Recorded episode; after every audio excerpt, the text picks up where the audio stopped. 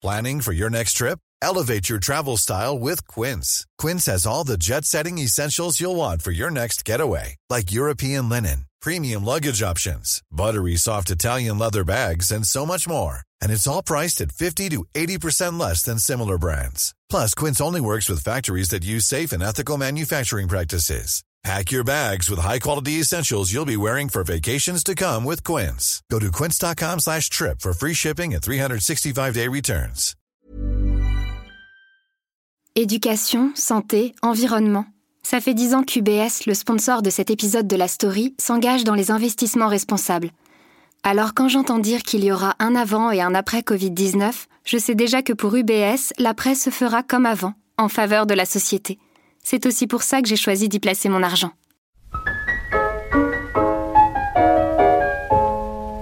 Il court, il court, le furet, le furet des bois mesdames. Il court, il court, le furet, le furet des bois jolis. Il a passé par ici, il repassera par là. Oui, je sais, j'ai un peu honte, mais c'est l'image qui m'est venue en tête lorsque j'ai appris l'évasion, ou plutôt la fuite de Carlos Ghosn, l'icône déchue de Renault au Japon, dont je vous avais parlé dans un précédent podcast. Carlos l'insaisissable va échapper à un procès retentissant au Japon.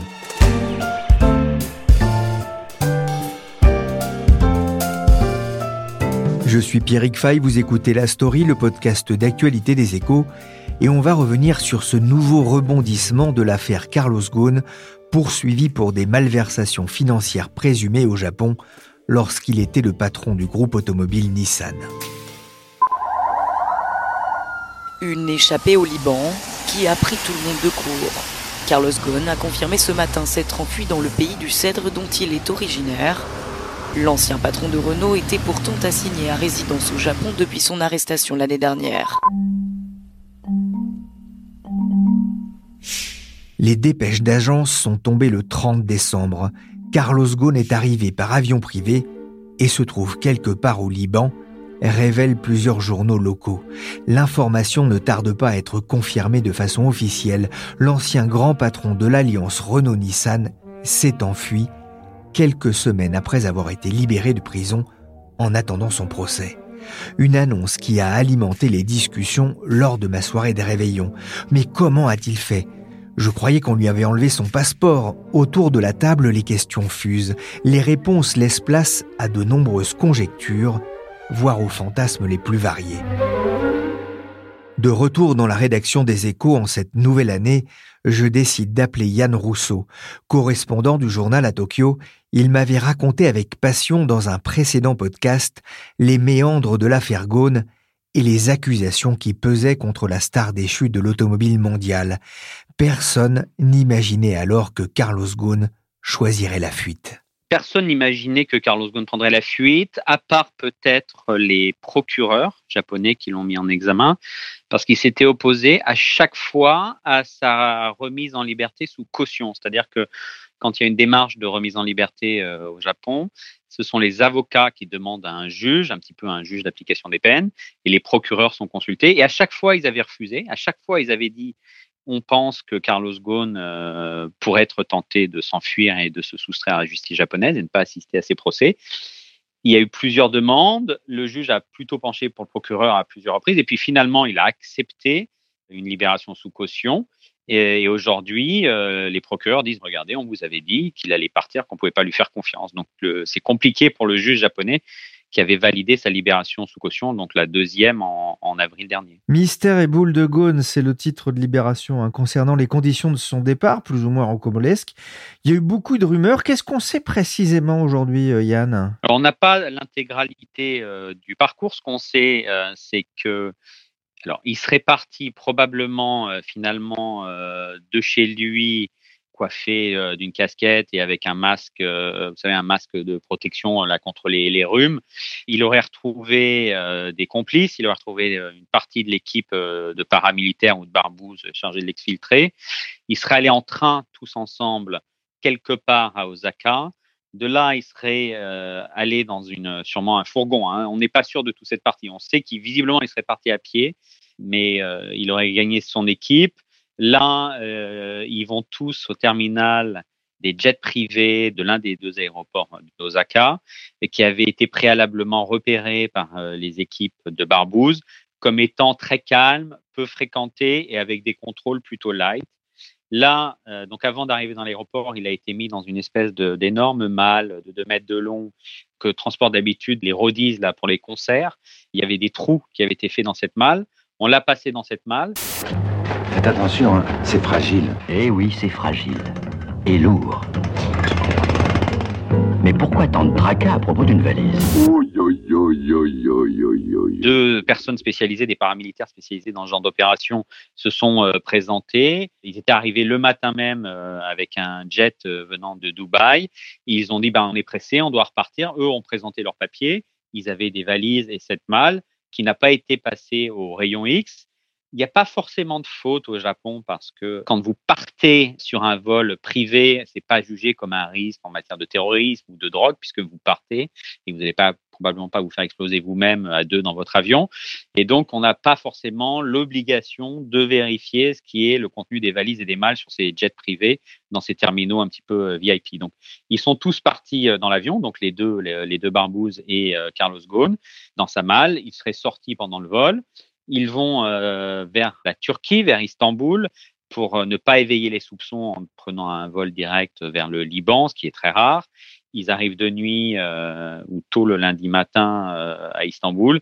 Là, il aurait marché sur le tarmac d'un avion à l'autre sans jamais passer dans l'aéroport pour se faire présenter ses papiers. Et il aurait pris un autre petit jet privé de la même compagnie turque qui l'aurait emmené cette fois au Liban. Et une fois arrivé au Liban, euh, il serait rentré euh, simplement avec euh, sa carte d'identité libanaise. Les sources libanaises disent qu'il y a aussi un passeport français, mais ça n'a pas d'importance puisque de toute façon, un citoyen libanais peut rentrer au pays simplement avec sa carte d'identité. Il n'a pas besoin de montrer son, son passeport. Alors, le, Wall Street Journal parle d'un béret vert, effectivement, hein, qui l'aurait aidé à organiser une société de sécurité privée.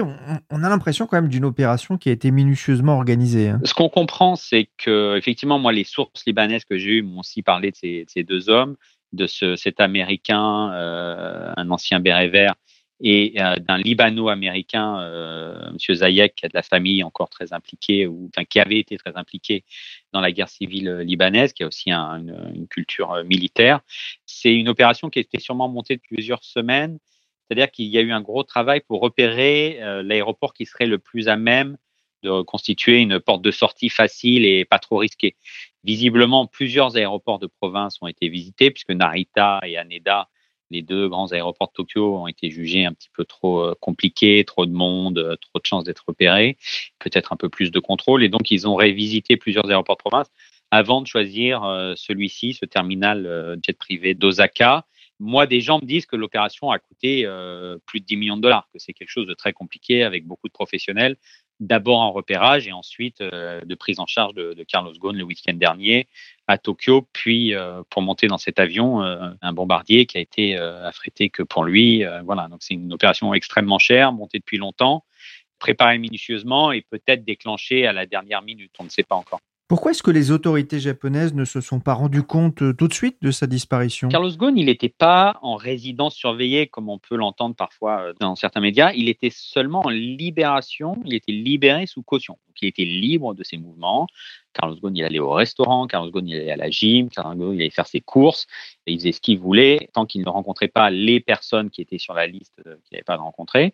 Il avait le droit de quitter Tokyo pour euh, deux nuits au maximum sans demander au juge. Donc, euh, il est allé, par exemple, à Kyoto avec sa fille ou avec l'une de ses sœurs récemment. Donc, il pouvait prendre le train, aller se balader tant qu'il restait dans le Japon et tant qu'il ne s'absentait pas plus de deux nuits de son domicile officiel, là où il était enregistré euh, à Tokyo. Donc il n'était pas en permanence euh, surveillé partout dans le pays. Il y avait trois caméras à l'entrée de son domicile, qui étaient euh, ici dans le centre de Tokyo, dans un quartier un petit peu huppé, un petit peu cossu, près de l'ambassade de France. Mais ces trois caméras, elles n'avaient pas un live streaming de, de, la maison. Les images partaient sur une carte mémoire et les avocats récupéraient cette carte mémoire et la donnaient une fois par mois au juge qui regardait si Carlos Ghosn n'avait pas vu une des personnes qui était sur la liste des personnes qu'il n'avait pas le droit de, de contacter. Donc, il n'était pas dans une surveillance permanente. Alors, ses avocats euh, récemment disaient encore qu'il était harcelé par les forces de sécurité, par les hommes de la police ou par les hommes du procureur. et par des détectives privés engagés par euh, Nissan. C'est sûr qu'il était parfois surveillé, mais c'était pas 24 heures sur 24 avec quelqu'un qui le suivait en permanence quand il montait dans un train ou ainsi de suite.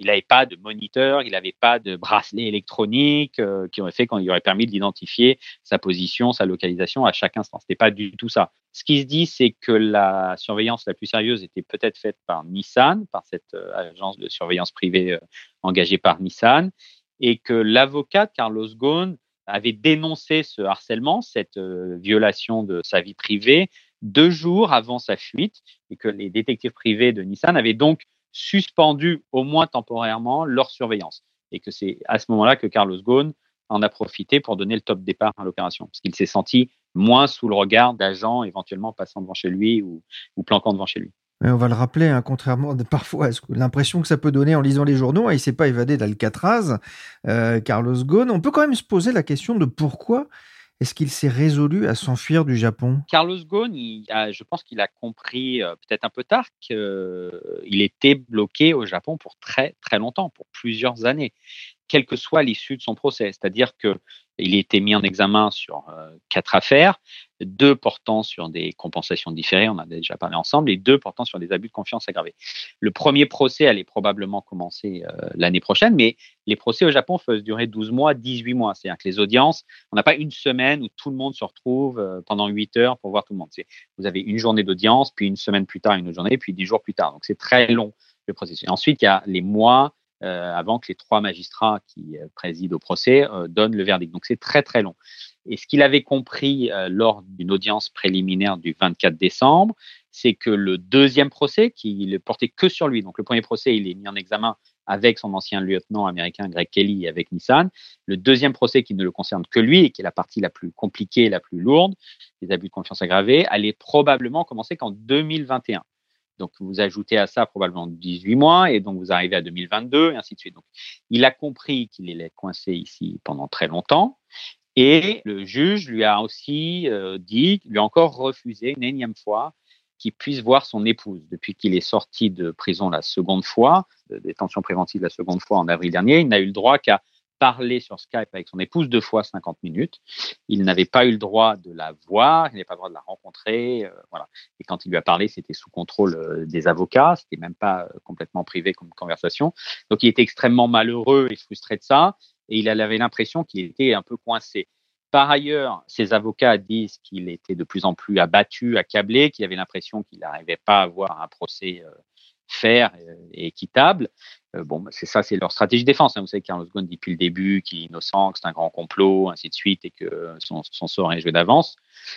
Tous les spécialistes qui ont regardé le dossier disent qu'il allait probablement être condamné. D'abord, au Japon, les procureurs ne partent euh, sur des mises en examen que quand ils sont sûrs de gagner à 100%, d'où le, chiffre très haut de conviction qu'on a ici de 99,97%, parce que la grosse partie des affaires sont abandonnées avant les mises en examen. C'est-à-dire que les procureurs ne prennent pas les affaires où il y aurait des doutes. Ils ne prennent que les affaires où ils sont sûrs de pouvoir gagner. Donc, Carlos Ghosn avait probablement une condamnation euh, à la fin de cet immense marathon euh, judiciaire. Et donc, condamnation, ça voulait dire encore de la prison ferme et une énorme amende. Donc, il a pesé le pour et le contre, et comprenant qu'il allait perdre, comprenant qu'il allait être condamné, comprenant que les procureurs n'avaient aucune, enfin, aucune envie d'assouplir euh, son sort et sa vie quotidienne euh, avant ses procès, eh ben, il a décidé, euh, il a décidé de s'échapper, de s'évader. Bien sûr, ce qu'il a fait est impardonnable, car c'est contre les conditions de la mise en liberté sous caution. Que la justice japonaise le considère ou non comme une violation, ce n'est pas bon. Ce n'est pas quelque chose qu'on doit faire, mais je peux comprendre ses sentiments. On a entendu dans ce reportage d'Euronews le principal avocat de Carlos Ghosn, Yunichiro Hironaka. J'imagine, Yann, qu'au Japon, sa fuite a créé une véritable onde de choc l'opinion publique japonaise, depuis le début, a la confiance dans ses institutions. Il n'y a pas de doute, elle a confiance dans ses juges, dans ses procureurs. Donc, la globalité de l'opinion publique qui était convaincue que Carlos Ghosn était coupable et le fait qu'il s'enfuit, qu'il se dérobe, qu'il refuse de venir s'expliquer devant les juges, alors qu'il avait dit je vais démonter cette accusation, je vais démontrer que je suis innocent. Finalement, il s'enfuit, il s'évade. C'est la preuve pour la grande majorité de l'opinion publique et la plupart des éditorialistes ici, des médias, c'est la preuve qu'en fait, il était coupable et que le système japonais avait raison, avait raison de le mettre en examen, de l'arrêter, de le mettre en, prison. Donc, il n'y a pas une onde de choc. Ça va même dans un sens contraire, c'est-à-dire que ça dessert les étrangers. C'est-à-dire que ça ajoute au crime, ça ajoute la trahison. C'est-à-dire que les autorités disent, ben, regardez, on ne peut pas faire confiance à ces étrangers. Et ça va compliquer les choses maintenant pour les autres mis en examen étrangers, pour qui ça va être très difficile d'obtenir des libérations sous caution. C'est-à-dire que les procureurs vont pouvoir dire, regardez, quand on donne des libérations sous caution, on ne peut pas faire confiance à ces étrangers, ils s'enfuient. Donc tous les défenseurs, tous les avocats qui ont des clients étrangers, tous les gens qui espéraient que l'affaire Gaune permettrait de lancer un débat national sur le système judiciaire pénal sont extrêmement déçus, très abattus, parce que c'est le camp du durcissement, c'est le camp des conservateurs qui gagne. Regardez, Carlos Ghosn est parti, on n'aurait jamais dû le libérer, on aurait dû le garder en prison, on ne peut pas faire confiance à ces étrangers. Donc c'est l'onde de choc elle n'est pas dans la critique des failles du système, elle n'est pas dans la critique du ministère de la Justice, elle n'est pas dans la critique de la police, elle est dans la critique de l'étranger et dans euh, le fait qu'on ne puisse pas euh, ne puisse pas le critiquer. C'est-à-dire qu'il y a une perception totalement différente de ce que vous pourriez avoir vous à l'étranger et de ce qui est ici. La presse japonaise n'est pas tendre d'ailleurs avec l'ancien patron de Nissan, le quotidien conservateur Yomiuri a qualifié son départ d'acte plein de lâcheté. Meinishi parle d'un crime alors que le Tokyo Shimbun évoque une insulte au système judiciaire japonais. Alors Yann, tout le monde attend maintenant la tenue de sa conférence de presse, ce sera mercredi 8 janvier il pourra dire sa vérité? Probablement qu'il ne dira rien de neuf. C'est-à-dire que sa vérité, c'est sa défense, c'est sa stratégie de défense. Et il est toujours, depuis le premier jour, et depuis que nous, les échos, l'avons interviewé en prison euh, au centre de détention de Kosuge, il a qu'une seule ligne, c'est c'est un grand complot fait par une poignée de gens chez Nissan et une poignée de gens au ministère de l'Industrie qui en avaient marre, qui voulaient me, me faire chuter, pour défaire l'influence française sur euh, Nissan, l'influence de Renault sur Nissan. Et ils ont travaillé, d'après lui, hein, d'après son, accusation, en collaboration avec euh, des éléments conservateurs du, du parquet. Donc pour lui, c'est ce grand complot. Et donc, il ne va rien dire d'autre. Il ne dit que ça depuis le début et il ne répond pas aux accusations euh, précises qu'avaient amenées euh, les procureurs japonais. Il a un peu parlé des compensations différées, il a un peu expliqué, euh, d'après lui, pourquoi il n'était pas coupable, pourquoi il était innocent, mais il s'est jamais vraiment expliqué sur les, les, dossiers beaucoup plus compliqués qui sont ce qu'on appelle la filière d'Oman et les relations avec un milliardaire saoudien qui l'avait aidé dans la crise financière de 2008. Il n'a jamais été très précis là-dessus.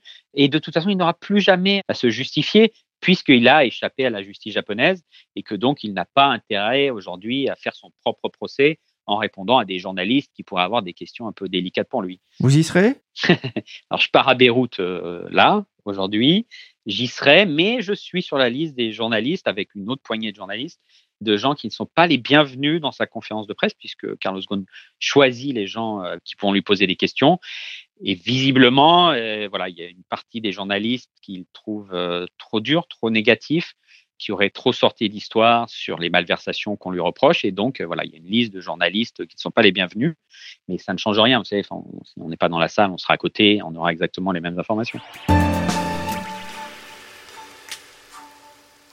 L'affaire euh, Carlos Ghosn à présent et cette photo de l'ex-patron de Renault-Nissan qui aurait été prise le soir du 31 décembre euh, à Beyrouth lors d'une soirée chez une amie architecte du couple. Carlos Ghosn est donc arrivé en catimini au Liban, le pays où il a grandi et dont il dispose de la nationalité.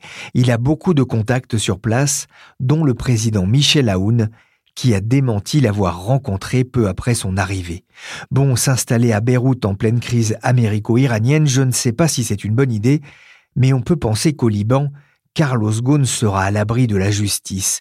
C'est en tout cas la question que j'ai posée à Valérie de Senneville, enquêtrice aux échos. À l'abri, euh, à l'abri des autres procédures peut-être et encore, comme vous le savez, Pierrick, euh, il n'y a pas d'accord d'extradition euh, dans ces pays-là, et donc euh, il ne quittera pas le Liban, mais il y a une procédure au Liban, il ne faut pas l'oublier. Hein. Mais certaines rumeurs au Liban lui prêtent une carrière politique ou des souhaits de carrière politique, ce qu'il mettrait aussi à l'abri au Liban. Oui, c'est effectivement Libération notamment qui racontait qu'il pourrait devenir ministre de l'économie libanais pour redresser une économie qui est en pleine crise en l'occurrence. Comme il a redressé Renault?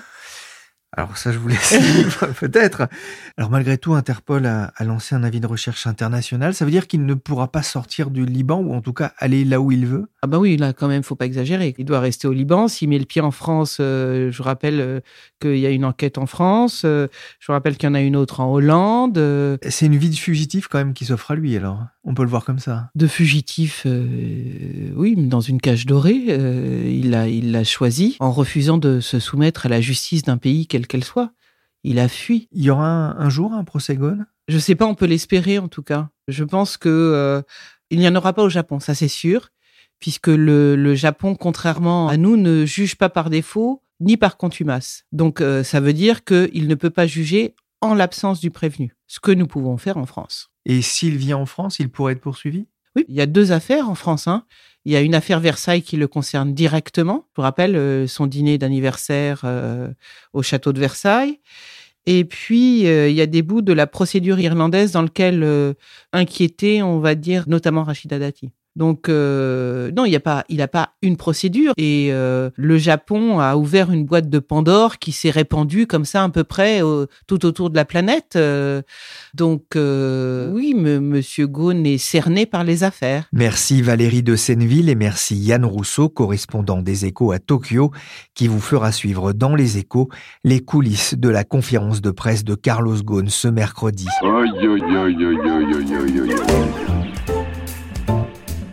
La story, le podcast d'actualité des échos, s'est terminé pour aujourd'hui. L'émission a été réalisée par Willy Gann, chargé de production et d'édition Michel Varnet.